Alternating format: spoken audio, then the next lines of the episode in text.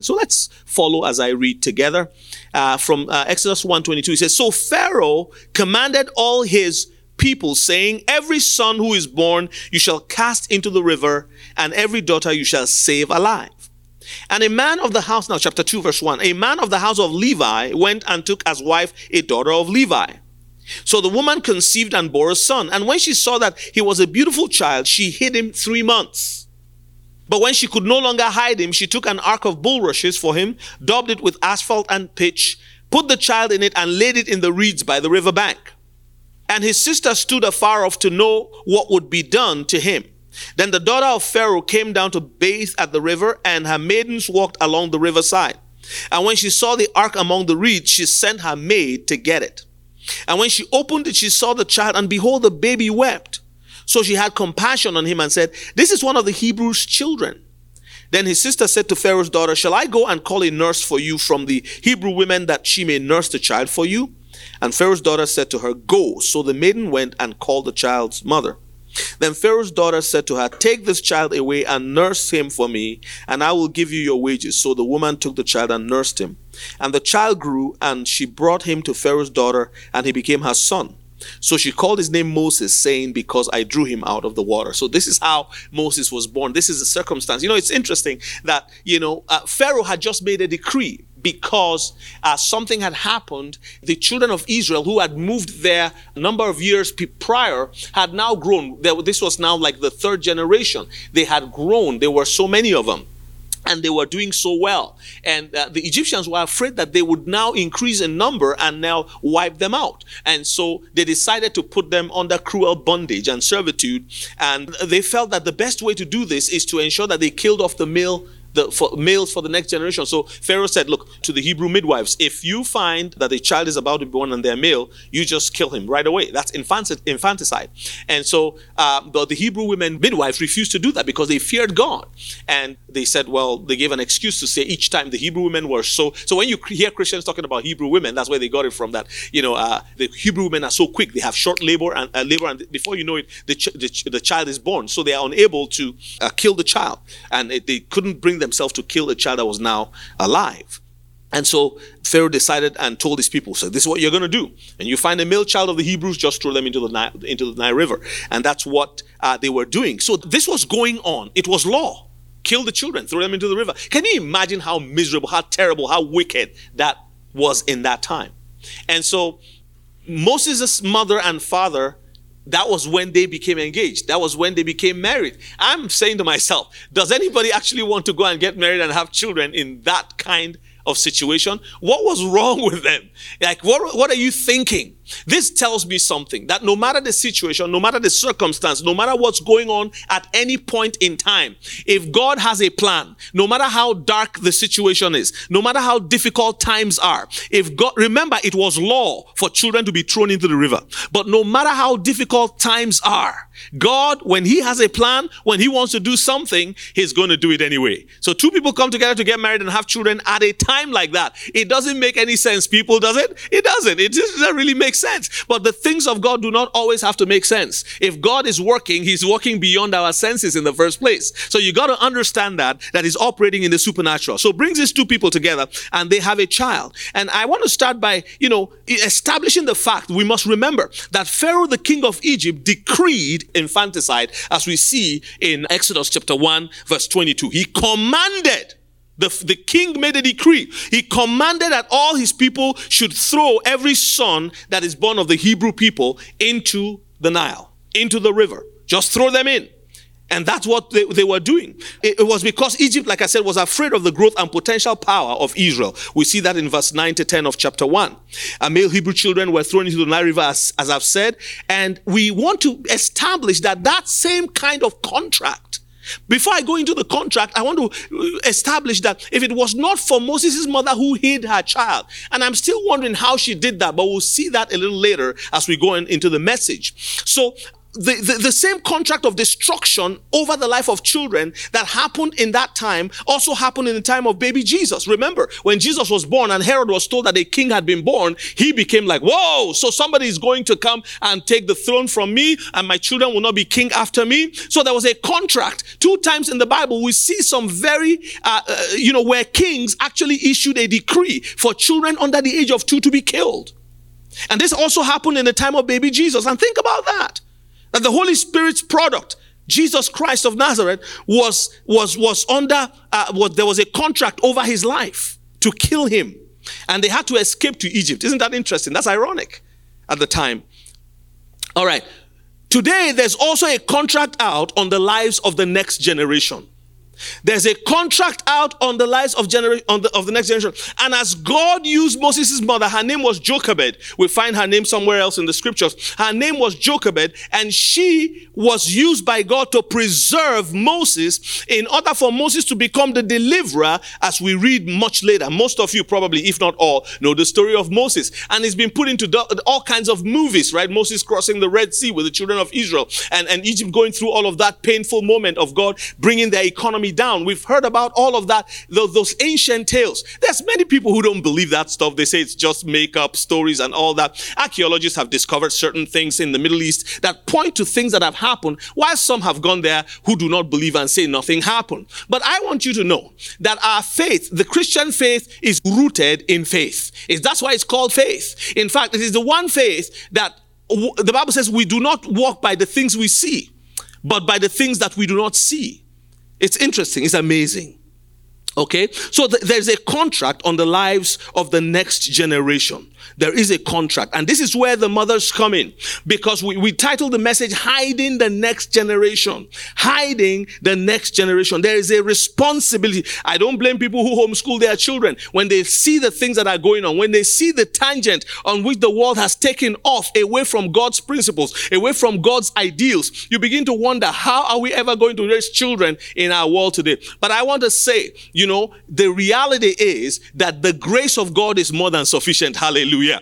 If you make your house an island for the Lord, if you make your house an embassy for the kingdom of God, I tell you, God will not only visit your home, God will reside in your home, like in the home of Obed.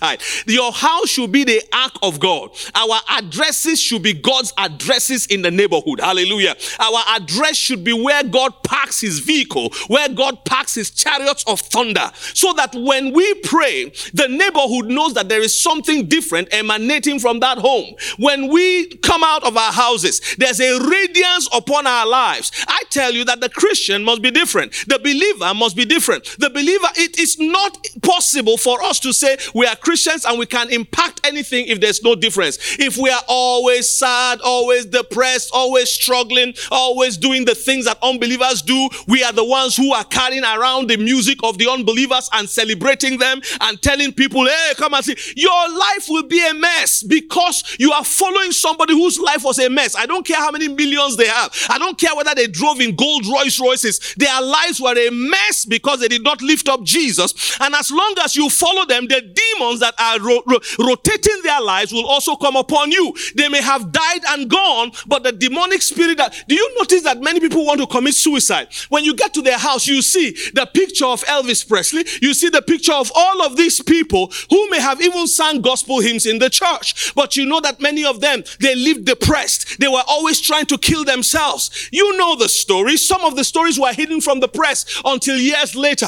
That is the contract on the generation to kill and to destroy and to maim. And as long as that is what you stuff yourself with, if you stuff yourself with that kind of music, you stuff yourself with that and 9 24 7, that's what you are listening. 24 7, that's what you are pushing. Then you know why so many people are hooked on drugs today. Because their icons were hooked on drugs. I don't care how you like them. I don't care how you love them. Let me tell you the truth. Until a generation is hidden from these things,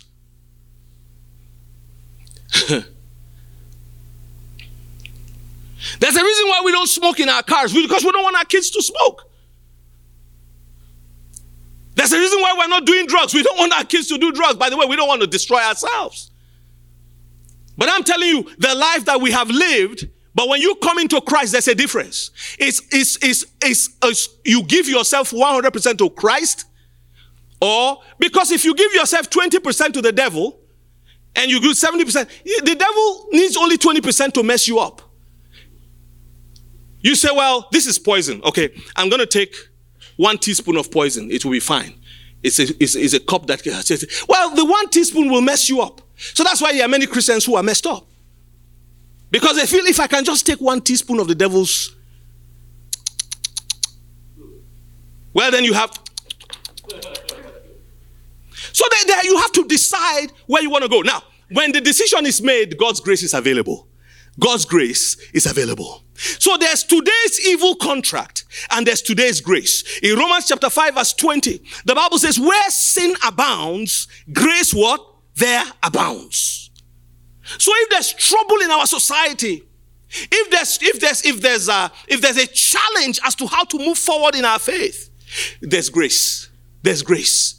If the governments of the world are against the Christian faith, one of our brothers in church told me a few weeks ago. He said, "You know, I I I don't know why it's the Christian faith that is persecuted the most.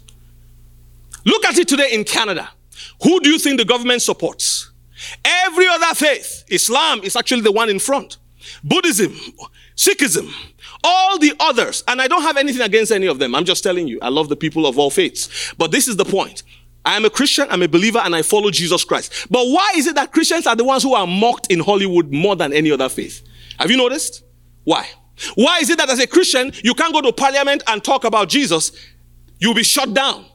But the Sikhs have their turban, it's a religious symbol. The Muslims have their hijab, they have everything. Said, Why is Christ the only one that is vilified? Have you ever asked yourself that question? It is because he's a rock of offense. It's because he said, he's the only one who said, I am the way, the truth, and the life. None of the others could say that. He said, I am the way. It's a claim that is non challenged. I am the truth. Who could have said that? I am the life. He says, Look, I will die on the third day, I will be resurrected. He said, In my name, demons will flee. So there's an evil contract out today, my friend. There's an evil contract out, but there is grace in the name of Jesus. This generation has been now thrown into the Nile River of drugs, of partying, of illicit sex, of alcoholism, of internet porn, of worldly music, of dark themes, of fellowship with demons. You only have to look at some people and you know that they are controlled by something else, it's not human. Why would somebody go into a room and shoot everybody? Say it's mental health. Okay, I agree. But how did they get there? If you think that there's no Satan, that's the first deceit. And we can't blame everything on the devil, no. But we need to understand there are demonic things happening out there. I want to say that mothers like Jochebed have the potential of being great deliverers. So we have the river of drugs running through. As Pharaoh's people were throwing babies into the Nile. That is why in our high school, in our middle schools, the river of drugs, the river of fentanyl is flowing uh, and people are, are introducing children and telling them, take this, it's good for you.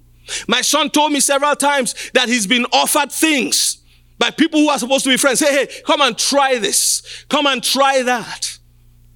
They're not even listening to their teachers who have their heads properly screwed on their shoulders and saying, this is not good for you.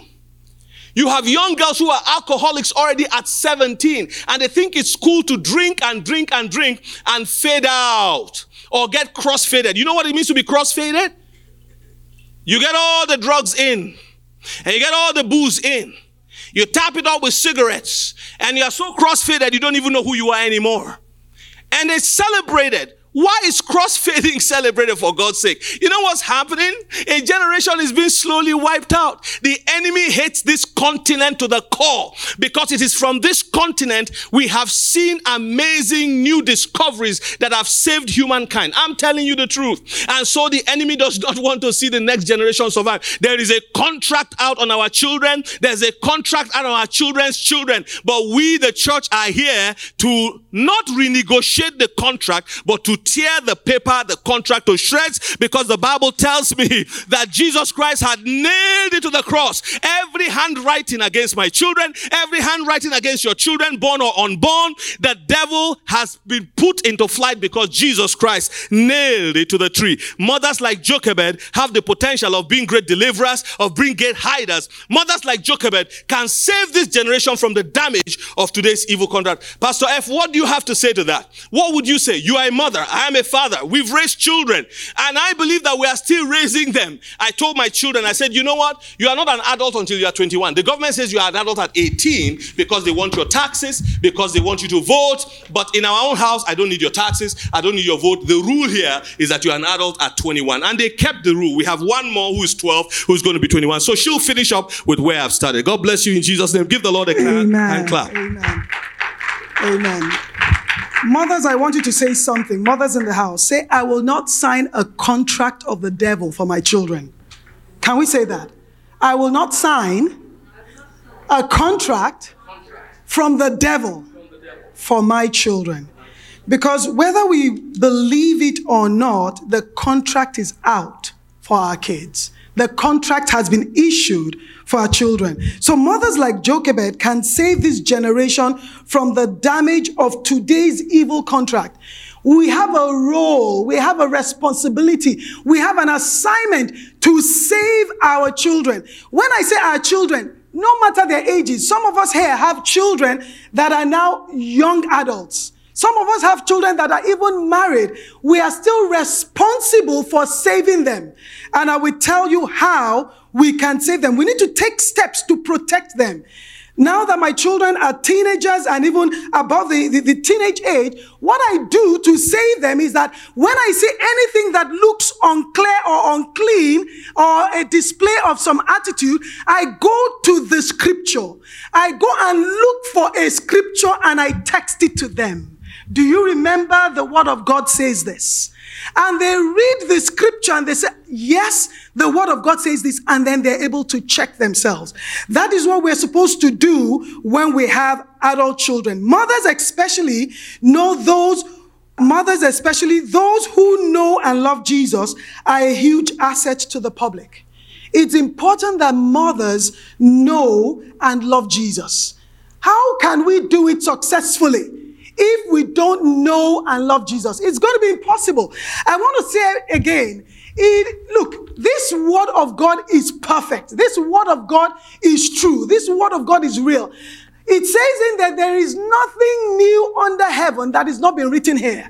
So if we need examples, if we need solutions, if we need ideas, if we need strategies, just read this, just study this. And God has given us a long time to prepare before we have these children.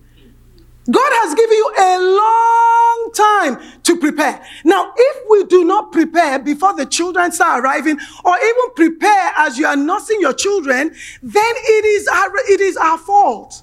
It is not God's fault. When something happens to our children, it is our fault.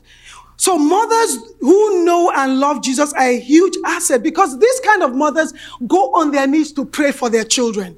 Mothers were supposed to, no matter the age they are at, whether married or unmarried or a, a, a young adult or a youth or, you know, a teen, whatever it is, a toddler, it is our responsibility to go on our knees and pray to God about our children. And then because they see us following the scriptures, our children will easily follow the word of God. Children follow their parents. So when we are not good examples as mothers, they have nothing good to follow. If it's, you know, the mother that is doing something different, they will definitely, definitely follow whatever the mother does. I know that many times my, my children will, will want to talk to me and they, they, they, they meet their dad first of all. I thought my husband was going to say this because he told me he was going to share this. And he would say, Oh, they'll, they'll be looking around, looking for me in the house.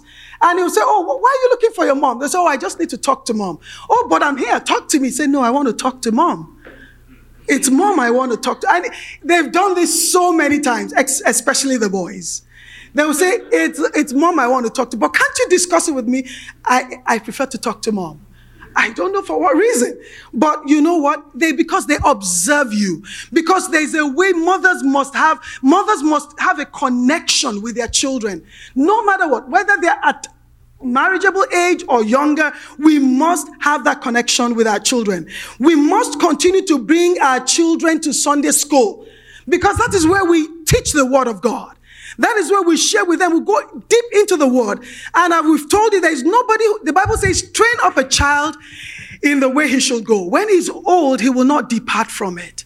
So it's important that we continue to train up our children, bring them to Sunday school, encourage them to come to Joseph generation. I love to teach the youth. You know that, you know my passion. I love the women, I love the youth, I love the young adults in, in, this, in this church. And I love to share with them because I don't want to see them making mistakes and the messes that are out there. And by the grace of God, none of our children will end up in the mess that we see outside in the world in Jesus' name. And then encourage our young adults to church events. We have a young adult group in this church. Okay, encourage them. This is summer when they can easily get together. Encourage them to participate. So you can see, as you're training your children, as you're helping them, you're strengthening them, you're encouraging them, you're sharing the scriptures with them, you are affecting the public. Because those children, they replicate whatever the mother or the father does at home. They repeat it. And uh, that is how it now affects the public. So like Moses, those hidden from today's river of death will lead tomorrow. I want you to say something to your, to your children, no matter what, mothers. Tell them you're going to be great leaders of tomorrow. If you've not started telling them, start telling them.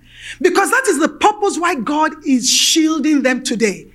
There is a reason why God is allowing them, hide them, why God is allowing, allowing you protect them. There is a reason for it. It's not for nothing. Because they're going to be leaders of tomorrow. So I want you mothers in the house, please from today, if you've not been saying it, tell your child, call them and say, do you know you're going to be great? Do you know you're going to be a great leader tomorrow? Don't worry where they're going to lead. They might lead in their profession. They might lead in their industry. They might lead at their places of work. Don't worry about that. But just know that God is preparing them to be great leaders for tomorrow. We have some of our children, by the grace of God, some of our youth, some of our young adults are going to be people like T.D. Jakes. They're going to be, be like Bill Gates. They're going to be even like Chris Pratt. Amen. Who knows that guy? Yes, I love that guy. They're going to be like that because you know what? The movie industry, the music industry cannot steal our children away. Our children are going to stand for Christ.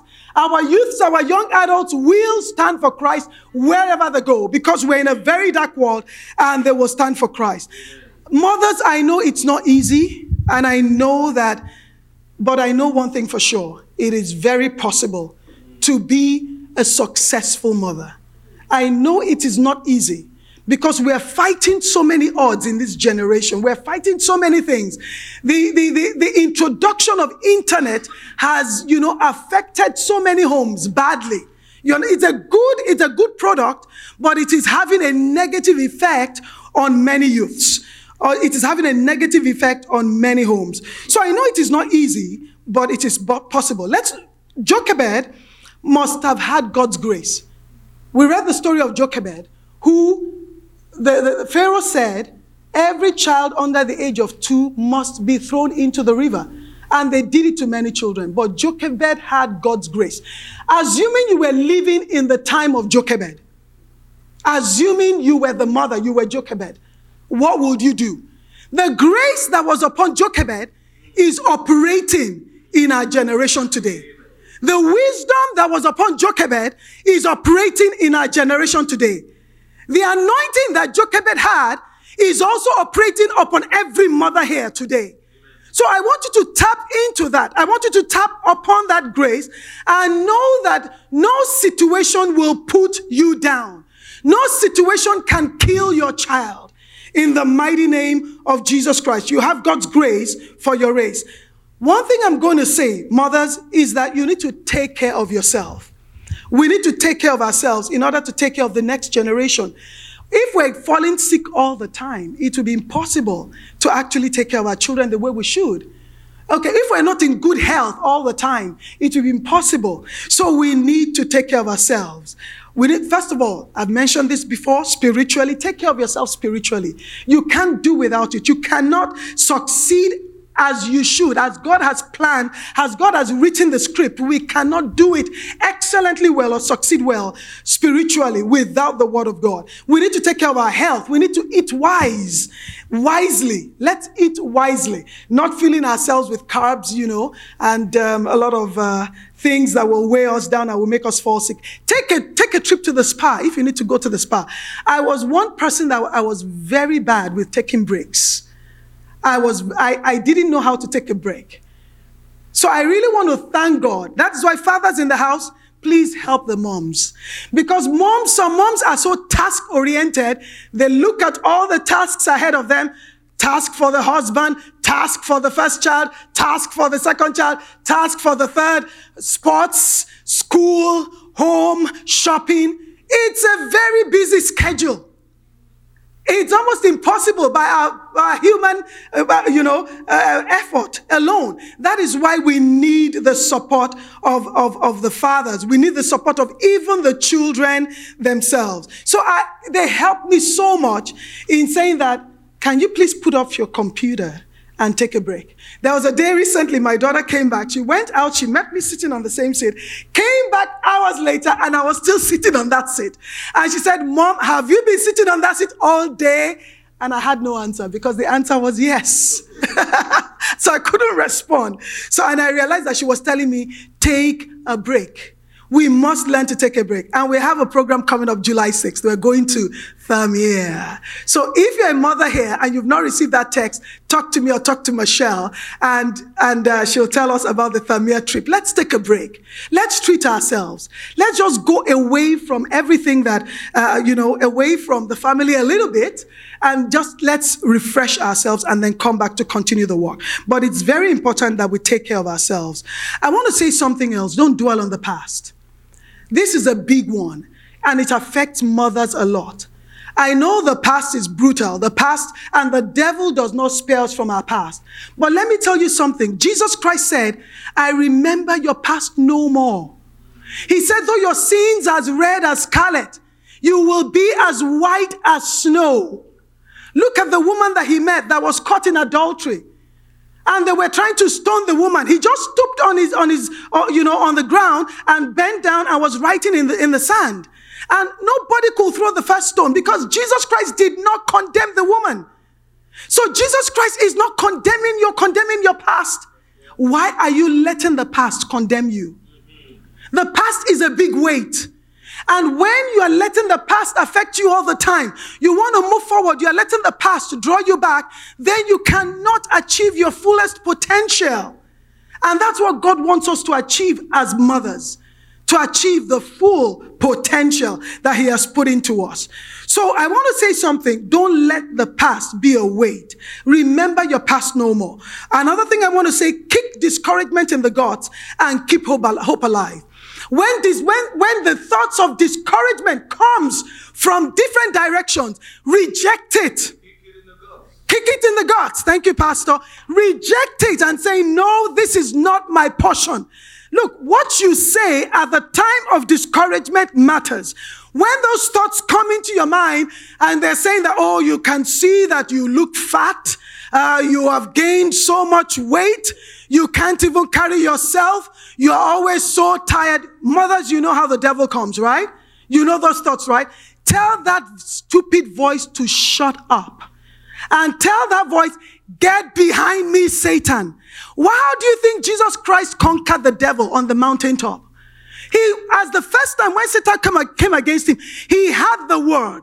He had the word. All, I would, I will cap it up in a nutshell. All that Jesus Christ told Satan, in, to paraphrase it, is that Satan, get thee behind me. Get out of my life. No way. Get away from my path.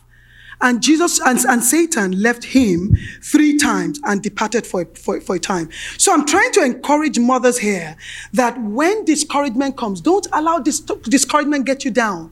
Rise up against it. Be strong against it kick it in the guts, and keep hope alive. Amen. Jochebed had no idea that she was preserving a whole nation by her actions. Mothers, the effort you're putting into your children, the words you're speaking into these children, okay? Again, remember I said whether they are young adults, whether they are teenagers, whether they are toddlers, the words and the efforts you make are preserving a whole nation. Because you don't know where that God is going to lift that child up and take that child to places. Okay? You don't know where that child is going to get to. It's later on we're going to find out. So every every word you speak, every action you take is preserving that child for tomorrow. The next thing I want to say is that mothers, grandmothers, you are still in the game. Grandmothers in the house. My husband counted about four, right? Amen. Woohoo! God bless you. You have a strong role to play. Okay, and mothers in the house, you are still in the game. To, to wrap up this, um, this message, Hebrews 12, 12 to 15 says, and I'm going to read it very quickly. Hebrews 12, 12 to 15 says, Therefore, and this is to the mothers, please listen very carefully to this. And note this scripture. Note it. Hebrews 12, 12 to 15. And I read from NIV. It says, Therefore, strengthen your feeble arms and weak knees. Strengthen it. Don't allow yourself get weaker and weaker. Strengthen yourself. Make level paths for your feet so that the lame may not be disabled but rather healed. Make every effort to live in peace with everyone. Mothers, it is our role, it is our responsibility. Make every effort to live in peace with everyone. And it doesn't stop there. That scripture says, and to be holy. That means make every effort to be holy. That means God is saying make every plan you can. Make every, you know, put up strategies, put up plans, put up a schedule. Whatever you need to do, do it to live in peace with everyone and to be holy. Because the Bible says without holiness, no one will see the Lord. Verse 15 says, See to it that no one falls short of the grace of God and that no bitter root grows up to cause trouble and defile many. Mothers, I've seen many homes in North America today that is in serious conflict. Sister against sister, brother against brother, and stuff like that. It should not be in our own homes. In our own homes, mothers, there should be no conflict, there should be no division, there should be no quarreling, there should be no, you know, I go my way, you go your way. Not speaking to one another should not exist in our homes. Let the children love themselves. And mothers, please love your children equally. Love them. You can give the same love to the first child, to the second child, to the third. Love them equally. Because children see these things. I grew up a bit in that environment. I could see the love that was showered on one more than the other. And I grew up with that. And I had to go to God to say, God, help me to love my, fam- my father and my mother the way I should love them. Because se- separation or segregation or, or differences should not, should not really matter when it comes to parenting. Amen. So love the children equally. Do not let there be, that scripture says in verse 15, that there be no bitter roots growing up to cause trouble and defile many. Bitter roots, when you allow it spring up, it begins to cause trouble and to defile. It begins to cause conflict among our children or cause conflict among siblings. We should not allow those kind of bitter roots to grow up. And the Lord will bless us. The Lord will keep us. The Lord will strengthen us in Jesus' name. Remember, we're talking about hiding the next generation. As you continue to hide your children, as you continue to encourage them in scriptures, as you continue to encourage them to participate in the things of God, the Lord Almighty will bless you as a mother. And you're going to see the, re- the result from now and even years later in Jesus' name. So happy Mother's Day. I just want us to bow our head very quickly. And I just want to pray for the mothers in the house. Father, I want to thank you. I bless you, first of all, for your word that you've given to Pastor and I on how we should hide our children. We magnify your holy name. We give you all the praise and all the glory. Father, I want to thank you because of uh, Jochebed's story in the Bible and how we've learned from her how she was able to keep her son even in times of difficulty. Blessed be your holy name for that, O God. We now pray for every mother in the house today that you will strengthen us, you'll give us the wisdom, you'll give us the knowledge and understanding and the power and the ability to stand on the truth for our family, to stand on the truth for our children, and to stand on the truth for ourselves, and to be able to apply this truth on a daily basis so that the devil will not manipulate our children and, and lead them astray and even steal them away from us in the mighty name of Jesus Christ. We pray for grace. We pray for a fresh anointing. We pray for a fresh outpouring upon every mother in the house from today and even aspiring mothers in Jesus' mighty name we pray. Amen and amen and amen. Praise the Lord.